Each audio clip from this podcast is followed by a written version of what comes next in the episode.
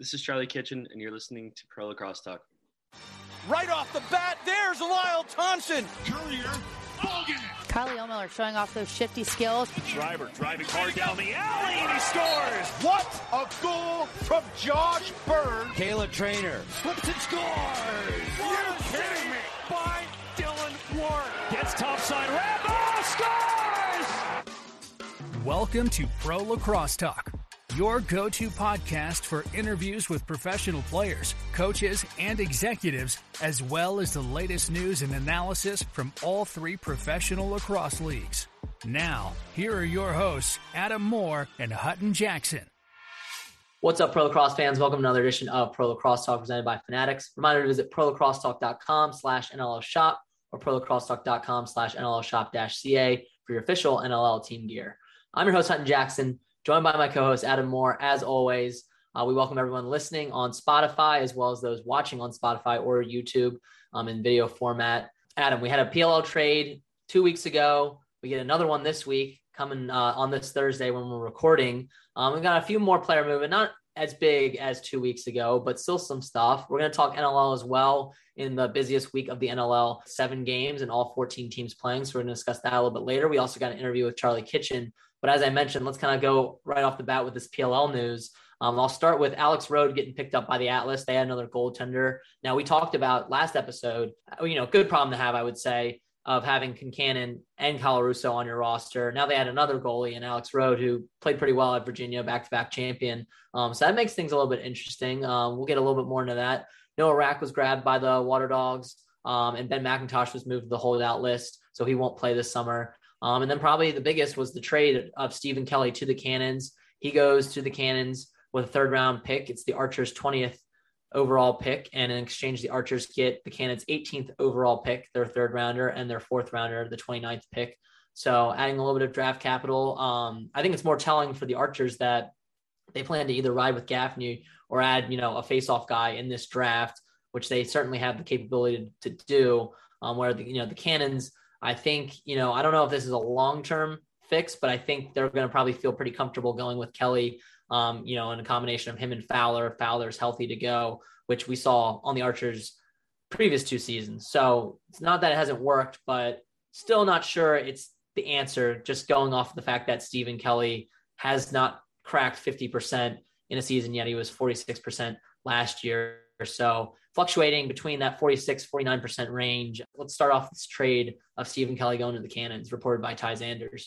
Yeah, I mean, if uh, you're the Cannons, it's not much to give up for for a guy that ha- has done well in the past in, in specific situations. So um, I, I, I don't see why it's an issue. And you know, for the uh, Archers, you know, it didn't seem like he was their guy. So to add a little bit uh, more to their draft arsenal, uh, I think it really did make sense for both sides. I agree. I don't know if it's the the long term answers uh, for the Cannons, but uh, for both sides, it seems to make sense at the moment. Yeah, no, and I know when I talked to Sam Long, he was on one of our episodes a few weeks back, and we talked about this potential revolving door, this carousel of face-off guys. Do you think this might be a domino effect um, that results in potentially, you know, we saw Kyle Gallagher get picked up by the Chrome. Do you think they're going to go with him and Connor Farrell, or do you think Connor Farrell maybe gets moved and the Archers actually try to make a move for a face-off guy already on a PLL roster, or do you think they're kind of showing their hand that they're planning on taking a face-off guy in the draft?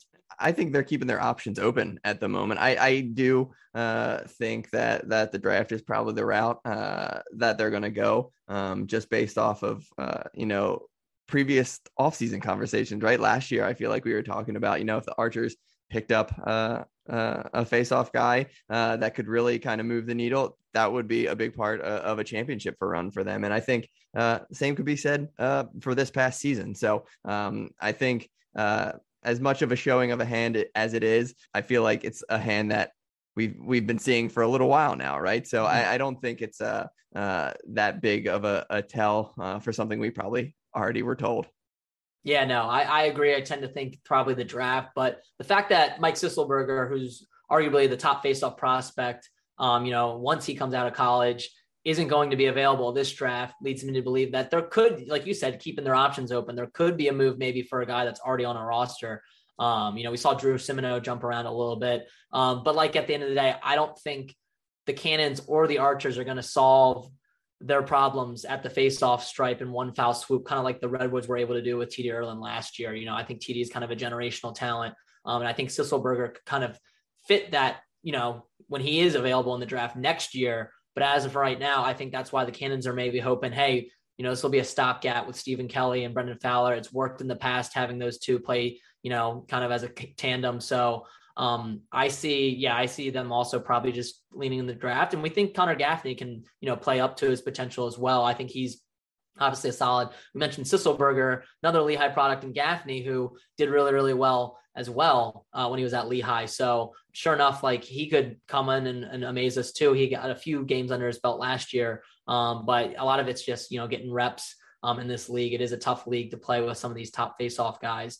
Um, but yeah, definitely, I don't think it's the complete fix for the Cannons. Um, I like the move just to kind of change things up. Um, and you know they didn't really have as many options in the draft as say the Archers do. So I think it's probably their best bet. Um, let's go back to Rode a little bit. What, what, do you think? Does this kind of change your opinion on when we last talked about, you know, them keeping Concannon and Colarusso on the roster? Or does it kind of, you know, do you think maybe one of them is going to be on the trading block? Or do you think you're still, you know, set on keeping all three of those guys now on a roster and just having them compete at camp?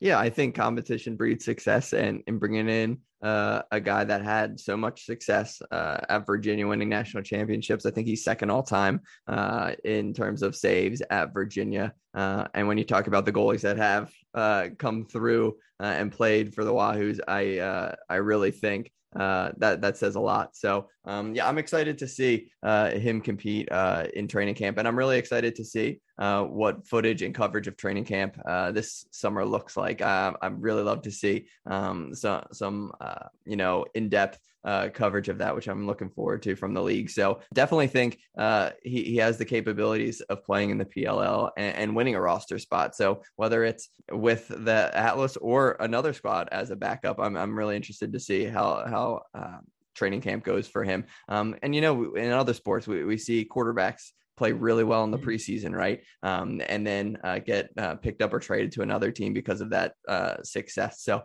uh, Coach Rubeor is one to uh, kind of compile draft assets as we've seen, um, and and really turn those into something successful. So, uh, why not find success on the waiver wire and adding a, a proven guy in college like Alex Rode? No, yeah, I agree. And to use your football analogy, I think a lot of it, you know, with the quarterback carousel is similar with goalies. I think there's a lot of talented goalies in this league that are unfortunately backups because there are so few teams. Whereas on the flip side with the faceoffs, I think it's more of the kickers where, you know, there's some top elite guys out there on teams that have cemented their roles on the spot, but the rest of them are kind of, you know, bouncing around a little bit, trying to find their footing. And that's kind of, you know, the nature, I think, of professional lacrosse right now is, you know, there's not as much elite face-off guys, at least compared to, you know, in this league. On the flip side, there's a lot of elite goalies in this league. So many that, you know, you have guys like Brian Phipps, you know, in a backup role. Obviously, he earned a starting spot at the end of last year. We can expect him to probably be a backup again heading into this season. You know, maybe he'll he'll win the spot. You know, we don't to write him off yet, but you know, we know Bernlohr is their future goaltender, goaltender of the future. But yeah, I think that's a good comparison. Uh, you know, to use a football analogy that wraps up our PLL discussion. Uh, we have a lot to talk about in the NLL, including the Firewolves improving to now to three and two on a three game win streak. Um, and we got to see, speak to one of them in their rookie, Charlie Kitchen, who got picked up by the Water Dogs, as we mentioned on our last podcast. So happy to have him on. So let's toss to our interview with Charlie. Today on Pro Lacrosse Talk, we are lucky to be joined by Charlie Kitchen, ready forward with the Albany Firewolves in the NLL and recently acquired by the Water Dogs in the PLL. Charlie, thanks for joining us today. Thanks. Really excited to be here. Absolutely. Let's start off with this recent Firewolves win. You scored two goals in the game against the Thunderbirds, uh, which saw you also improve to three and two on the season and hand Halifax their first loss of the season. Have you guys really come together during this three game win streak? Uh, so we were like 0 and 2 in 2021, and in 2022 we've been 3 and 0. Um, luckily, they had some guys out, um, but we've just really been building character and chemistry together with with everything going on. I'm just lucky that those guys are trusting me and putting the ball in my stick. Yeah, and uh, obviously we'll we'll dive more into your your pro career a little bit, but we always love starting with our guests on on kind of the the roots of the game for them. So when did you first pick up a stick? It was right when kid pitch started happening in baseball, whatever age that is, seven or eight, and I just didn't want to get hit by a baseball, so that's when I picked up a lacrosse stick. Awesome. Um, and and you know, went to St. Augustine Prep uh, in, in, Jersey. I think there. Uh, I I work in college admissions, and whenever I would visit, they have the best logo. Your your Hermits logo at St. Augustine was one of my favorite logos I think of all time. Um, talk about playing there. Um, yeah. So my coach JC Valori played played at Delaware. Um, he played with John Grant actually. Um, so he's the head coach there. Um, I played I played in a little youth program in the summer called South Shore for him, and then I just kind of found out that that was the place for me um, over my public high school, which mm-hmm. pretty funny wise I can jump a fence and I'm on my high school, like my public high school. Nice. and I decided to drive an hour to school every day. So that was my decision. Um, but I absolutely loved it. Um, the Hermits, best caveman ever. Um, I if I could do it again, I would. Um, we were always really good. Like, well, good for Jersey at least. Yeah. Um, so we always had a bunch of D1 commits. Like we had guys go to Michigan. My brother played at Hofstra. He's a year older than me. Um, and yeah, it was just it was just the best opportunity for kids in South Jersey that wanted to elevate their game and, and get a good opportunity to play in college. So um, yeah, it was awesome. I loved it. That's great. And obviously, you made that connection with coach, and then you followed along in your coach's footsteps on your way to Delaware, where you played for, for Coach Ben DeLuca. Finished second all time in CAA history in career points with 239. So, talk about your time with the Blue Hens. So, um, wow, what a ride, huh? Um, first year, I had uh, I had Coach Shills, Coach Shillinglaw, yep. was there for 39 years. Yep, dude nuts. I loved him. I loved him. He was kind of the main reason why I went there. Yep. Um, it was, it was just a sick, sick opportunity. I mean, uh, just recruiting wise for me, I was a late bloomer. Um, I grew, I grew my senior, like going into my senior year. So I was like 5'9", 140 pounds as like a junior in high school. And then I ended up being 6'4", 210 my senior year. Everyone's like, where the hell did this come from? um, so like, I, I didn't really get too many looks recruiting wise. Like I talked to a couple Ivies and and a couple different schools, but I found like Delaware's probably the best opportunity for me. So did that, went to Delaware, and I was like, if I love it, I love it. If not, I could just go somewhere else, you know? Yeah. So I ended up just uh, I got an opportunity to play my first year, and I absolutely loved it. So I was like, I got to go back. Mm-hmm. And then um, I go back, and uh, I go back and just same thing, love it even more. Um, but the kicker is we got a new coach, yep. Ben DeLuca and Cornell, but like one of the best coaches. I'm like, oh god, I've heard great things about him, but I heard he runs everyone so bad. So I'm like, dude, I got to get in shape. I'm so screwed. So he comes in um, my sophomore year, and um, and I end up like not getting in shape that summer. And I, I come in and tear both my hips, tear both of my hips by the end of the spring. And I'm like, dude, this is brutal. I'm built like I'm built like a German Shepherd. This sucks. so I get I get one labrum surgery done, and the other one I'm just like, yeah, it's not that bad. We'll just deal with that another day. Um, and that's still not repaired now. So it is what it is. So um, I've just kind of that's the biggest injury I've kind of had to deal with in my mm-hmm. college career. Um, but just moving on, like and being more broad now. Um, we went from going what seven and eight my first two years. So Shills last year we went seven and eight. Coach and DeLuca's first year we went seven and eight, and then ever since then we're we're way more than above 500. I think. I think we've been like 10 and 5, 10 and 5, and 10 and 3. I think we went. Um, but um, what's pretty cool is I get to continue my career with like guys that are also blue hens, like Brett Manney, and now and I have to make the team obviously, but with the Water Dogs, Matt DeLuca, he's on that yep. team. Mm-hmm. Um, so it's nice to see guys that play at Delaware, and I get to continue my career with them. But if I could do it all over again, um, Delaware would be the place I'd be 100%. I loved it, everything about it. That, that's awesome. Coach uh, Coach Shillinglaw had the meanest stash I think I've ever seen of a lacrosse coach. That thing that thing was raging. The stash is so sick. We we got a T-shirt printed of like his face and stash like when he retired. It was like Delaware across the front, and the back is just his head and a stash. That's amazing. it's sick. That's awesome. Yeah, and I I was uh I I work game ops at Towson and saw you guys uh take them on one of your your last games of your senior year. You yeah, you you lit it up. I think you had like six, seven points in that one. Now you're you're a blast to watch in person. You guys look like you're having a lot of fun out there. Oh, thanks, man. That that sucks though. We never liked Towson, unfortunately. we are the biggest fans. well, I, I could tell I could tell based off of how, how the game was going for sure. um, but moving on now to the pro side of things, we'll get into the Water Dogs a little bit as you mentioned. Uh, but let's go. You kind of have an interesting journey on how you made it into the NLL. You were drafted by New England Black Wolves um, before they moved to Albany. Then you ended up getting drafted in the expansion draft to Panther City. You know, they flew you out there. You did a lot of promo shoots. Then you got traded back to the Firewolves. Uh, discuss, you know, your back and forth journey leading up to before you even made your NLL debut. so it's actually pretty funny. Well, even how I just got this opportunity. So I played I played one summer in 2019 for the Toronto Beaches, mm-hmm. and uh, that was all set up basically by me going up to a Canadian teammate at Delaware, and I was just like, "Yo, man, get me to Canada for the summer. That's all I want to do. I want an opportunity to play professionally." So I was like, "Sure, man. I'll, I'll make some calls and see what I can do." Sure enough, I talked to Clem uh, Durazio, and he gets me up to Toronto for the summer. So that was sick. And then um, I had an okay summer. I mean, I still have so much to learn, and I had a lot to learn there, but played good enough to have them draft me.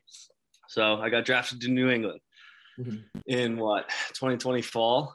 Got all these like sweatshirts. I I got these hats. I'm like, this is sick. I love it. And then um, I heard they moved, and I was like, no, I just bought all this stuff. so I was like, all right, I'm gonna look into their apparel and everything. And then and then in the summer, boom, get picked up an expansion. I'm like, dude, I did not know I was this popular. and then um, so they're like flying me down to Fort Worth. I'm so excited. Like uh, I love their colors. I loved Fort Worth area too. And then um, like training camp goes by, and um, like we ended up scrimmaging Albany when I was on Panther City, and it was funny because three days after that scrimmage, boom, I'm back in Albany. so it's like, holy dude, I haven't played one game and I've been on three separate teams. This is nuts.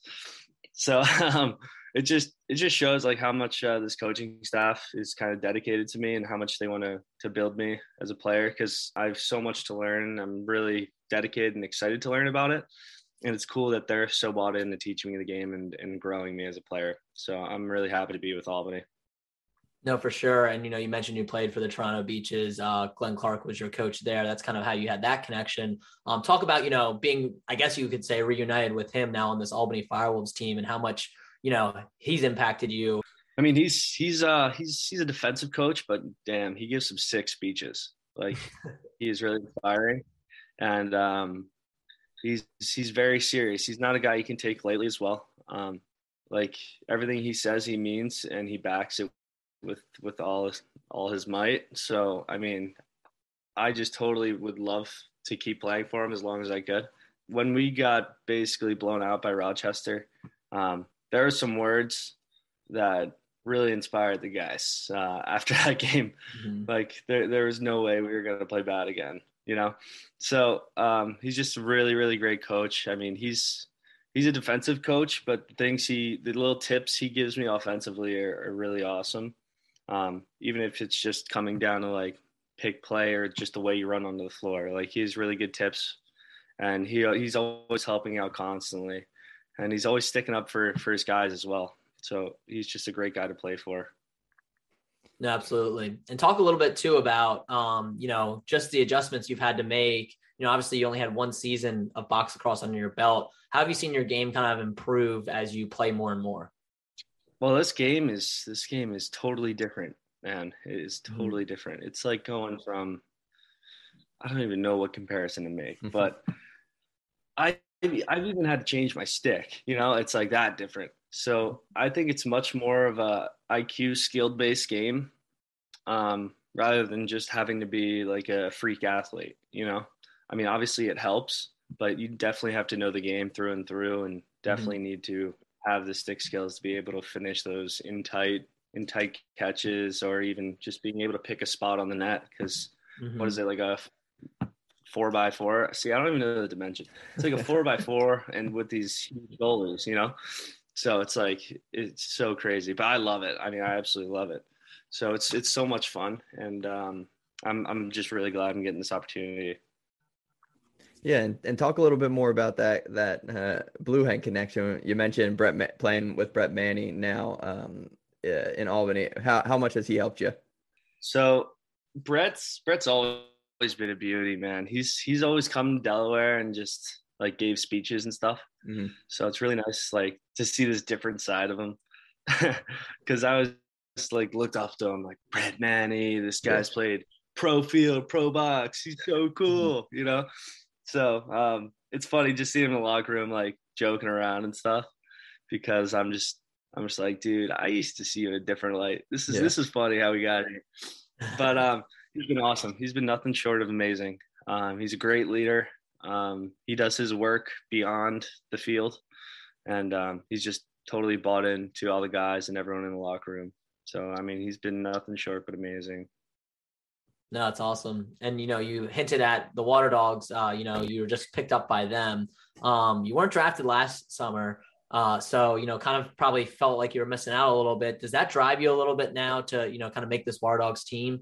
Um, and talk about just your excitement to get an opportunity to play pro field. Yeah, I mean it's it's always been a dream of mine to play pro field as a kid. Um, so just that the fact I have a chance now is so mm. cool, and obviously it's going to drive me even more um, because I get that chance. Um, but I'm just really grateful for it. You know, mm-hmm. um, it's it's almost like I'm this close to achieving that seven year old's dream, and mm-hmm. it's going to keep pushing me and pushing me and pushing me until I actually get it. So um, I'm just really excited to have the chance, and I got I got four months to to really get my game together without playing a field season. So mm-hmm. it's gonna be interesting on uh, how can I how I can like adapt and, and train differently, um, so I can really get ready for it. But I'm really excited for the challenge. Absolutely. And, you know, the box skills tend to transfer pretty well. We're seeing obviously a, a lot of players playing in both leagues. Uh, have you had any conversations with some of your uh, fellow water dogs? You know, you mentioned Matt DeLuca, obviously a fellow Blue Hen um, that you played with, uh, or, you know, with Coach Andy Copelan himself. Any conversations so far? Uh, yeah. So I, I talked to my buddy Matt. Um, I talked to him a bunch because I was just like, uh, I was just shooting them texts before this even happened. I'm like, dude, is there any way you could get me a chance? Just get me a shot. Like, sorry to be annoying, but please help. and he's like, dude, I'll do what I can do. Like, I'll just put in a word. And that word carried pretty damn far and got me this opportunity, which is pretty sick.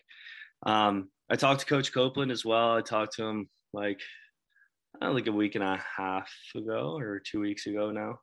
Um, and yeah, it was, it was funny the phone call that that I got. So I mean, he's like, "Hey, we're looking at you in the player pool," because he's the coach of Fairfield, right? Mm-hmm. So he's like, "You beat up at me at Fairfield, and, and I hope we can we can team up." So that'd be really nice.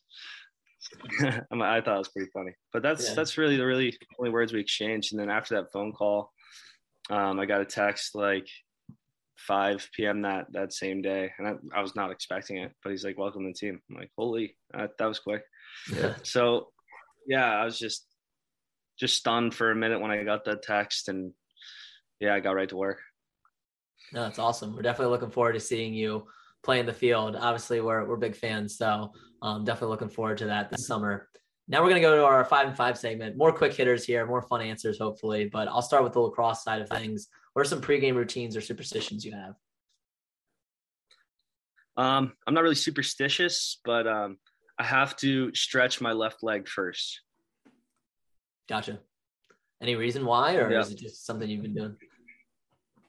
Um, because it's the it's the non fixed hip. Okay. So okay. Like if I stretch that first, it gets warmer 1st mm-hmm. Makes sense. But yeah, I'm not really superstitious, but I guess that's just something I've done, and and I kind of make it a superstition at this point. That's really mm-hmm. it. Gotcha. Number two, what has been your favorite venue to play lacrosse at? And that can be box or field. Oh man, uh, I'll do both. I'll do both. So okay. box so far, um, the atmosphere and the place was sick, and that was where the Rock play. Mm. I, I, mm-hmm. forget what it's called, but it was sick. It was really cool. Um, just because like it was like the first game of the season too, so it was packed. Like every seat was filled, and it was a really really sick environment. Um, field wise, it has to be. Um, why did I, for, why did I forget all these names, man? but it's where uh, Johns Hopkins Johns Hopkins plays. Oh yeah, Home, Homewood. Homewood. Yep. Homewood. Yeah, how do I forget that? I fully like my good friends, and I forget his stadium name. Oh, I love it there. It was so cool. No, it's definitely a good one. It's got a lot of history there, of course. Um, Number three, what's your current stick setup in terms of head shaft and stringing? All right, um, head shaft stringing. So I have I have both StringKing. So it's StringKing shaft, StringKing head, Mark two V, and then um, right now I'm testing out like a like a mid mid high pocket with uh, two two straight shooters across. Gotcha. And how does that vary a little bit from the box game? Because you said you had to mention you mentioned that you had to change uh, you know between field and box. So how is it kind of different from when you played in college? Um, so you know how there's two sides of the mesh. Yeah. So there's like one side that's like meant to grip the ball and stuff, and the other side's like just the back side of the mesh. So Mhm. I actually flip around when I string a Oh. box stick. I use the smooth back side of the mesh, and I string the same exact pocket. Just I do in my field, but it's just Mhm. literally it just doesn't like have channel and grab the ball, and it just makes it smoother and snappier release. So yeah, that's how I change it up. Yeah. but yeah, no, it works pretty well. That, no, that's interesting. Yeah. I, I I'm old enough to remember the days where like it, there wasn't really a difference between the front and the back of the mesh. So now like hearing about like you know the technology that's kind of you know how it's kind of advanced since then, like gripping the ball. I mean, obviously East Coast uh made a lot of strides in that, and Adams, you know, friends with them. Um, but yeah, it's kind of cool to see how the mesh technology. Because I remember when I was like in middle school, like if you got your mesh wet, it was like screwed. and now it's like everything's waterproof.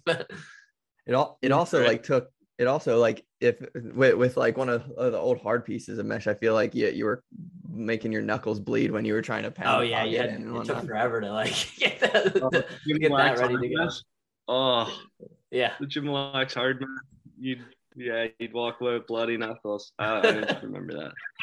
Oh. absolutely. Uh, number four, who's a lacrosse player you looked up to when you were younger, or has been kind of a mentor to you, um, you know, during your career?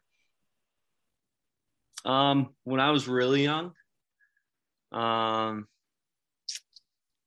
oof. I mean, there's there's so many, but probably Steele Stanwick in, at Virginia Mm. when I was young. Um, I was I was growing. I would just like for mentor wise, I would just use older guys that I played with. Um, Mhm. so like when I was at St. Augustine, it was kind of Joe Isley. Um, he played at Delaware as well. Um, and then when we got to Delaware together, same thing. I mean, we became more more as friends than me kind of using him as a mentor. Um, and then and then now it's just probably the best guys on my team I I, I talk to most and use as mentors, probably like QZ or Joe Resetarits. So they've been great to me and and um, yeah, that's probably what I'd say for like mentors. Awesome. And then number five, if they made an NLL video game, who do you say deserves to be on the cover? On the cover, Yeah. does he have to be playing? No, it doesn't have to be a current player. It can be a past player too. We get a lot of legends as answers. So Oh man, this would this could be like really funny or like, you know, we could totally make this cool by like putting putting someone really cool on it, or they could just make it funny by putting like a fighter on it. Yeah. yeah, what, what would be Really the good what would be you know? the like you know NHL hits edition? Like who's the enforcer going on the cover for you?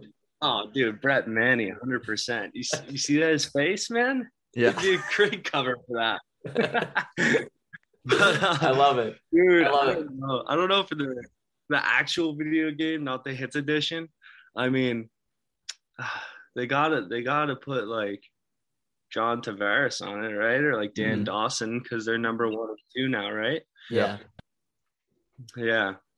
I mean, I just gotta say personally, I gotta say Dan Dawson because number six and number six. There but go. probably John Tavares first game, you know. Yeah, yeah, no, no, that makes sense. Yeah, I, I love both answers. JT is probably a common answer, but um, get Brett Manney on there for you know a special Albany Firewolf. Yeah. Oh yeah. would sell like hotcakes for sure. Um, uh, all right, I'll take the uh, the off the field question. So st- sticking with sports with number one, Uh, who's an athlete uh, in another professional sport you really enjoy watching right now? Um, Jon Rahm's tearing it up. Yep. So I'd say that. Yeah, I, I got into golf recently. I got some lessons and started watching some golf. So, you know, I got to act like I'm good at it now. Yeah. there, there's a couple uh, pretty solid courses I feel like in Jersey you could you could hit up. oh yeah, I don't hit them up because I suck. If yeah, I'll hit them up. Uh, number two, what are some hobbies or activities you enjoy when you're not playing? oh, dude, um, I rip all video games. Yeah. Oh man. um, other hobbies? I don't know, man. I just like I play lacrosse, and when I get home, I like play more lacrosse and coach lacrosse. Yeah, When I'm not doing that, I'm like working out or playing video games. So I mean, I'm pretty basic. No, all good. I uh, warm, I'm golf. there we go. There we go. Uh, have I was reading uh just before we we hopped on, I was rereading that article that USA Lacrosse put out before your senior year. Yeah, have you tattooed anymore? You got give yourself any more tats lately? I threw it out because it Oh. broke, but I gotta Oh. get a new one. I know, I know, I know. I wish I could do it because that'd have been sick. But like this one, I Yeah. gave myself. It looks it looks bad, but it actually didn't turn out bad. There's definitely worse ones. Okay. Um, I have one on the side of my knee that I did for the Toronto Beaches. Now Nice. it's it's just a it's it's kind of cringy, but it's like the little little wave like the Nice. chicks have. Um, but yeah, that one turned out well too. Sweet. that's like two of the six that turned out good. Yeah. Okay. So 33%. That's Yeah. not bad. That's pretty, that's, that's Yeah. pretty solid. make those odds. Nice. Uh, all right. No, number three, uh, favorite spot to vacation. Wow. Um, Cabo is sick. Okay. I'll say Cabo or the Bahamas. Like Yeah. Atlantis was pretty cool too. Nice. I'm actually going to the Bahamas, um, not Atlantis, but Bimini, uh, one of the islands. So definitely looking forward to that. I've never been, but uh, I hear good things. You never been? Oh, it's No, sick. yeah, I'm, I'm really Oh, excited. it's so weird. Oh, dude, you're gonna have a blast. I know, I'm, I'm pumped. Just to get some beach weather. It's been snowing way too much up north here. Where are you at? I'm in. I'm actually in New Jersey myself. I'm uh, in Brick, New Jersey, so near the shore. Oh no, way. Yeah, Oh, so there you go. definitely miss the the beach weather that we're used to uh, during the summer.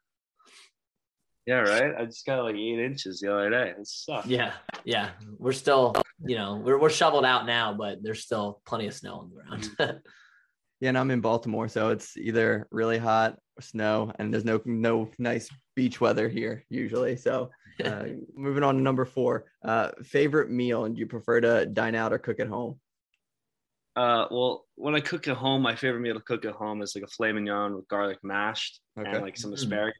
That's pretty gas. Um, and then when I go out, oh man, see, I'm just so good at going out to eat. So, like, there's so many good spots I've been to. Um, wow. There's this place um, down in Cape May that's pretty sick. Okay. Um, it's called the Merion Inn, and it was unbelievable. And there, I got like filet mignon and like lobster. It was sick. So that was probably the best meal I've ever had. So I have to say, yeah, the Merion Inn in Cape May, and it just closed down. So R.I.P. But it was Oh, sick. sucks. I was like, oh, that's a great spot. I'll have to visit. and you're like, no, it's not close. Brutal. All right, and then my uh, last off the field question: um, Are you binging anything right now? TV shows, books, podcasts, anything like that? You said you're a big gamer, so Yeah. So, um, my girlfriend got me this sick poster for Christmas, right? And it's the top 100 movies in IMDb. Mm. So we're going from 100 to number one right now. So that's basically what we're binging. Um, and she's never seen Star Wars, right? Oh, wow. Crazy. I know. Yeah. Full violation. So sorry, I'm looking over this poster. I'm like, what are we on? yeah. But we hit, we hit Star Wars on like eight number 89. So Okay. I'm like, I'm not letting you watch the fourth Star Wars because that's number 89. So I'm like, I'm not letting you watch the fourth Star Wars. We have to watch it all the way through. Mhm.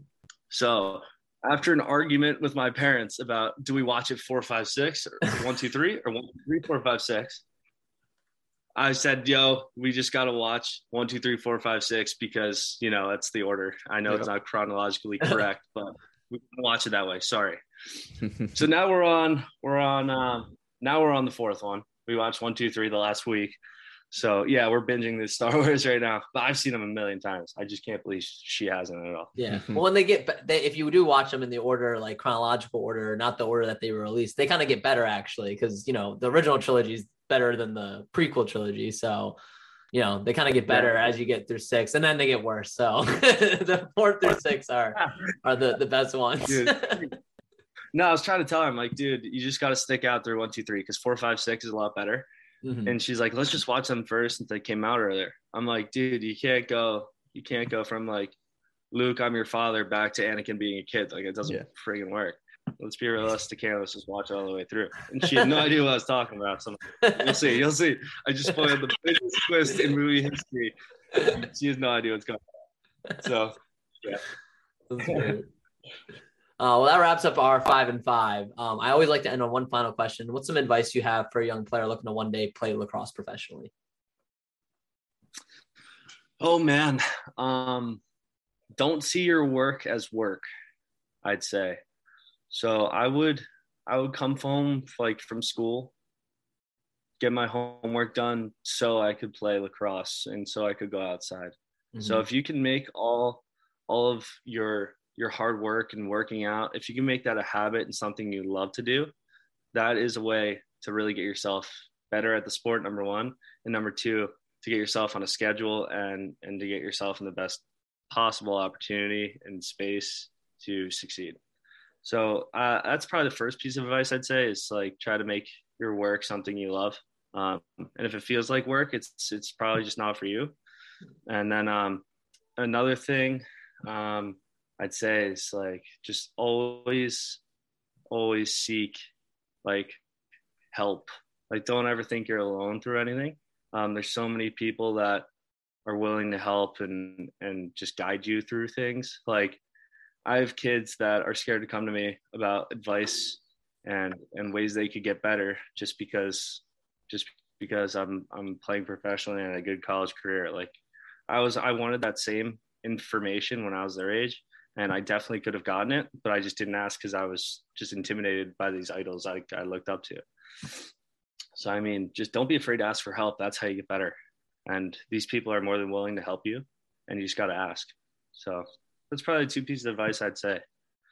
No, I think that's great for our, our young listeners. And, you know, I think there is a lot of fear sometimes as a young player to like ask because you don't want to, you know, sound stupid, but that's actually how you learn and you develop. So I think that's some good advice. Well, we appreciate enjoy we appreciate you having well, we appreciate you coming on, Charlie. Enjoyed having you on here. I'm definitely looking forward to seeing uh, you know, what you guys continue to do with the Firewolves and you know, see you suit up for the Water Dogs this summer as well. But uh thanks for joining us. Yeah, thanks for having me, guys. I really appreciate it. All right, so we appreciate Charlie hopping on. Uh, he's got two games this weekend. They're playing the Swarm back to back days uh, on Friday and Saturday. No easy task. The Swarm have a little bit more of a benefit. I know a lot of these guys fly in um, from all over, so it's not too much of a benefit, but they are starting out at home, whereas both teams will have to travel up to Albany the following day.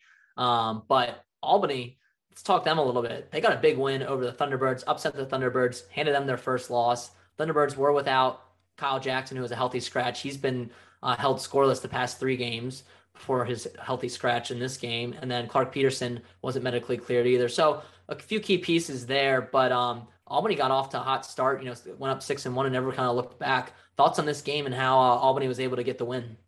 Yeah, I, I think I said it coming into uh, this week that I expected a really good one. I picked the Firewolves in this one Mhm. just because I think they they've been on a, a good run lately, and I think uh, they're meshing. You know, uh, we talked to Ryan Benesh uh, a little bit ago, um, and he talked about how uh, after getting dealt that they, he felt like they were really gelling Charlie said the same thing, just mm-hmm. as you heard. So uh, this Firewolves team obviously was super competitive before um, when when they were uh, still the Black Wolves. So um, and coming into this year, it took a little bit, but I think they're right back uh, where they were at that time. So uh, I, I, I think they're they're hot. Uh, I think they're really strong right now, and uh, I wouldn't want to go up against them. And clearly, they they uh, they have the talent and they have the ability because they just upset um, what who many say is one of the best teams in the league in, in mm-hmm. Halifax. So um, uh, it'll be interesting to see how the rest of the season goes. But uh, yeah, they're definitely on the up. No, for sure. And you know, for those betters out there, I actually placed the future on them at plus twenty five hundred because you know the value's kind of been sucked dry out of the Bandits, Thunderbirds, The Rock. You know those those three teams that we know are like kind of cream the crop seals. You could still get a good price on them. You know, around the plus three hundred to plus five hundred range. But uh, Firewolves, you know, you can put them in that camp of those teams I just mentioned. Obviously, they got off to a slow start going 0 and 2, but now I think you can put them in that camp again, and they're plus 2,500. So big, big value there, I think personally. You know, again, at the end of the day, you're predicting a champion, um, and they still have a long road ahead, you know, to win a championship. But I think there's some value there um, for sure. And if you guys are interested in, you know, lacrosse betting, you should definitely check out Bet on Lacrosse. Um, Dan Newbert does a great job with that show. So definitely listen to him. He has some probably more thoughts than we do on it. But yeah, I agree. I think it was a good win for Albany. Um, tough one for Thunderbirds too to kind of have a long layover. Um, you know, have some guys out of the lineup. Um, I think they're going to bounce back though. No easy task playing this Riptide team that's playing really, really well despite being one and four. Um, so definitely, you know, interested to see that matchup coming up. But uh, it was nice to get behind the scenes look too. I don't know if you've checked them out, Adam, but I think, you know, Tyson Geik and what his team's doing with the Thunderbirds 360 videos. I mean, they're like mini documentaries, close to an hour long, really gives you a behind the scenes look. They've been doing a great job with those, professionally produced. Um, I really think ESPN Plus and TSN should get that up onto their platform if the NL is able to, you know, strike a deal, whatever. I mean, I'm sure the Halifax team would just be gladly to have them host that on their um the platform, but you can check those out on YouTube and I think they're doing a great job that I hope more teams start to replicate. So just want to give them a shout out, you know, because they're putting a lot of work into that content. And I think it's great behind the scenes look um, at this Thunderbirds team. And I hope more teams start to do it as we progress.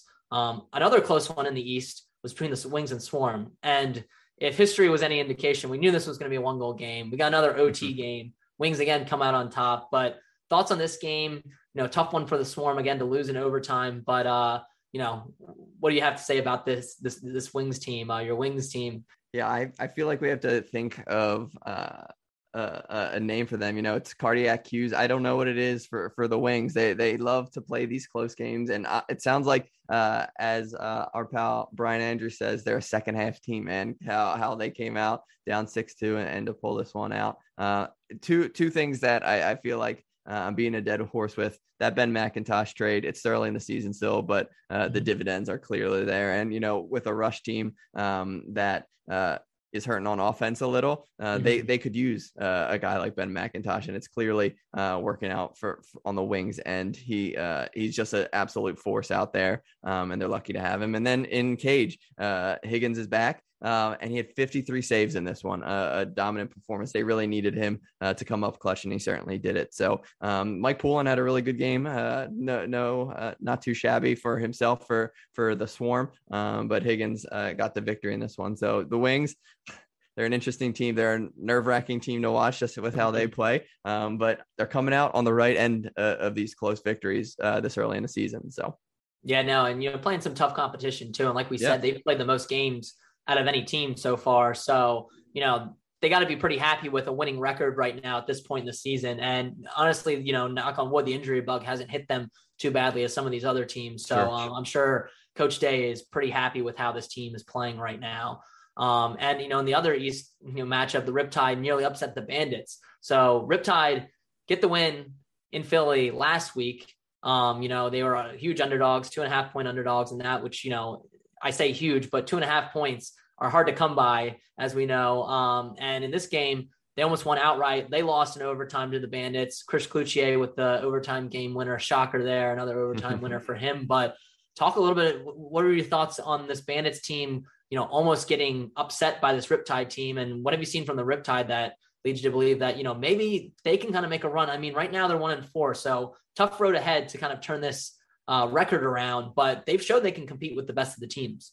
Yeah, I mean, I yeah, you can say for kind of the league in general, right? We haven't had many blowouts this season mm-hmm. up to this point, and uh, as the Riptide played the Wings tough last week, I was I was expecting them uh, to come out full throttle this week. I mean, one reason why uh, they're they're doing so well is a guy named Jeff Teat. I think mm-hmm. I think you've heard of him, right? Uh, a couple people think uh, he's a little underrated, but he had nine assists in this one. Uh, had a Hattie as well, so I mean he's just an absolute dominant force for them. I know I mentioned it on the pods before, uh, but I I just keep going back and seeing Steve Orelman's uh, headshot is literally him in full pads with his helmet on. Um, if anyone wants to go check that out, I think I've mentioned that before, but I just crack up every time I see that. But and he, has been playing well for them, so they're they're, they're no joke. I you can't take them lightly. Uh, and any team, uh, you're gonna get sa- sunk by them potentially if you take them lightly. So, uh, but uh, this Bandit squad uh, is so dominant. They were able to uh, pull this one out um, mm-hmm. late. So obviously in OT, and the Bandits scored the last three regular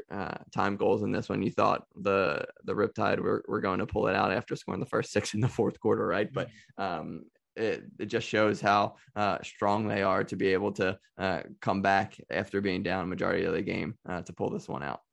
Yeah, no, I mean lacrosse is a game of runs. They were leading 14 to 10, you know, late in the third quarter. Um, Larson Sundown got a goal to bring it within 14 11, and then it was all Riptide to start yep. the fourth quarter. Um, they were leading 17 to 14, uh, you know, with half the, the quarter to go. So, um, yeah, tough one for them to to relinquish that lead and have to lose in overtime.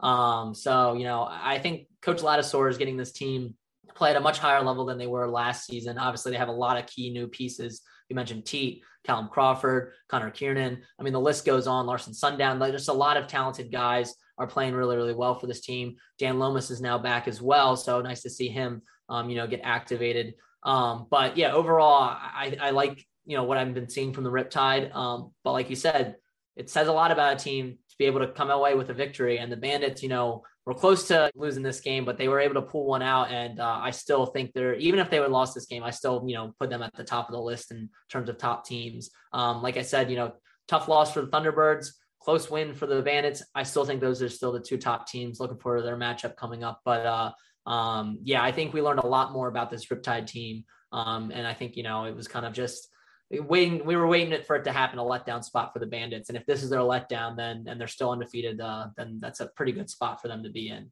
Um, and shout out too to jake fox laying on sports center's top 10 with that one handed man. Yeah well he and he he faked it one-handed and then he dunked it and yeah he ended up on number one on top 10 and we had the afc and nfc championship game. So uh, pretty pretty awesome accomplishment for him to land on sports center top 10 and i'm hoping we see more and more highlights. Um, helps too that the espn deal i'm sure there's a little bit more of a reason to put you know some espn highlights up there. Um, and cool teal jerseys too that they wore. Yeah. i really like them. Obviously they wore them to kind of represent scrubs for healthcare workers had the orange capes on the back or whatever but uh overall, I, I, thought the teal looked really, really good. Uh, you know, sometimes teal works better as an accent color. I thought it looked cool on these uniforms. I, did you like them? Yeah, I love them. I absolutely love them. And uh, man, uh, I don't think the anchor on Sports Center gave that fake enough love. Um, no, the fake. He, no one was just, talking about the fake. I know, man. I know it was it was uh, not that the goal wasn't unbelievable, but I uh, I almost appreciated the fake more than the goal itself. So um, yeah, but those jerseys were awesome for sure. No, absolutely. But uh, yeah, that's kind of our quick recap of this weekend. You know, obviously there's some other games going on. The Rush got their uh, get a win as well. You know, after um, dropping their last three, so it's nice for them to get back in the win column. Panther City still looking for that second victory, um, obviously in their uh, season, but um, you know could come this weekend. You know, they kind of have a good spot against this Warriors team, which dropped a game to the Mammoth, their third straight they're without Mitch Jones and Logan Schuss, and we've learned that Mitch Jones is now placed on IR with an injury. Um, so tough for the Warriors. You know, they get off to a nice 2 0 start, even dropping their you know next two games. I thought they looked good in those games. Um, and then this one, Dylan Ward came up huge in cage. We knew he would bounce back, but a big night for him 41 saves. Um, tough one, tough one for the Warriors to lose Mitch Jones, though. Led the uh, was leading the team in points with 29 before his injury. So um, you know, I, it's tough to say that one player could kind of, you know, dampen my outlook on a whole team, but I am worried for the Warriors. Um, you know, losing a guy like Mitch Jones, he was arguably, you know, MVP candidate before the stoppage last year. So um, tough to replace. I still think they're a solid team. I think if Alex Buque, you know, plays well like he did his first two, three games, um, they'll have a chance to kind of be competitive, but um, definitely a tough one for them.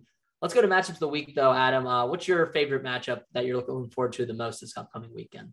Yeah, you mentioned a little bit earlier. It's game two of the Swarm Firewolves uh, matchup. I'm excited to see how both teams, uh, after having to travel um, on short notice, uh, come come in to play game two. So uh, obviously, like I said, I'm high on the Firewolves right now, and the Swarm have continued to play competitively this year. So that's definitely uh, the matchup for me of the week. I'm obviously going to be happy to watch game one, but I'm I'm curious what game two looks like on the weekend yeah. for them. So am I. We don't get too many back to back games where it's the two teams playing yeah. each other again. So definitely a rare situation that we'll enjoy watching. I'm looking forward to the Riptide Thunderbirds. I think the Riptide are live to win this game. Um, I still, you know, when we get to our game picks, I'm going to take the Thunderbirds because they're also looking to bounce back. But I think it's going to be a tight contest. Um, you know, again, back to the betting side of things, Riptide are two and a half point underdogs.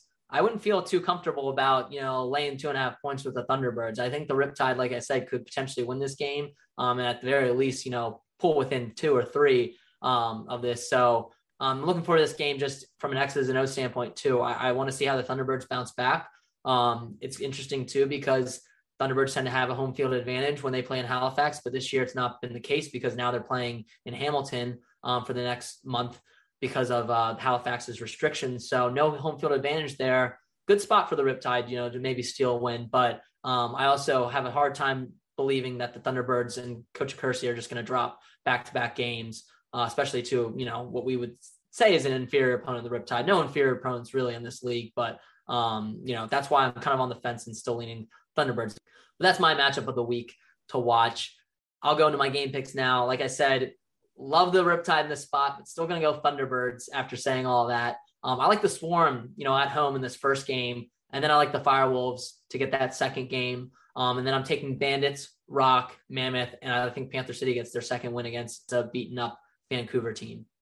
What are your yeah, picks for this week, Adam? Yeah, I'm pretty similar in most. Uh, going Thunderbirds. I'm swapping uh, the Swarm Firewolves. So while we have each team winning once this weekend, I'm going Firewolves uh, away, Swarm away. Uh, sticking with the Bandits, sticking with the Wings, Mammoth, uh, and Panther City getting that second dub, like you said. So, a couple differences this week. I had a solid five and one week last week, so uh, hoping to uh, continue that and rise up our PLT ranks. But I'm excited for this weekend. It should be a bunch of really fun games.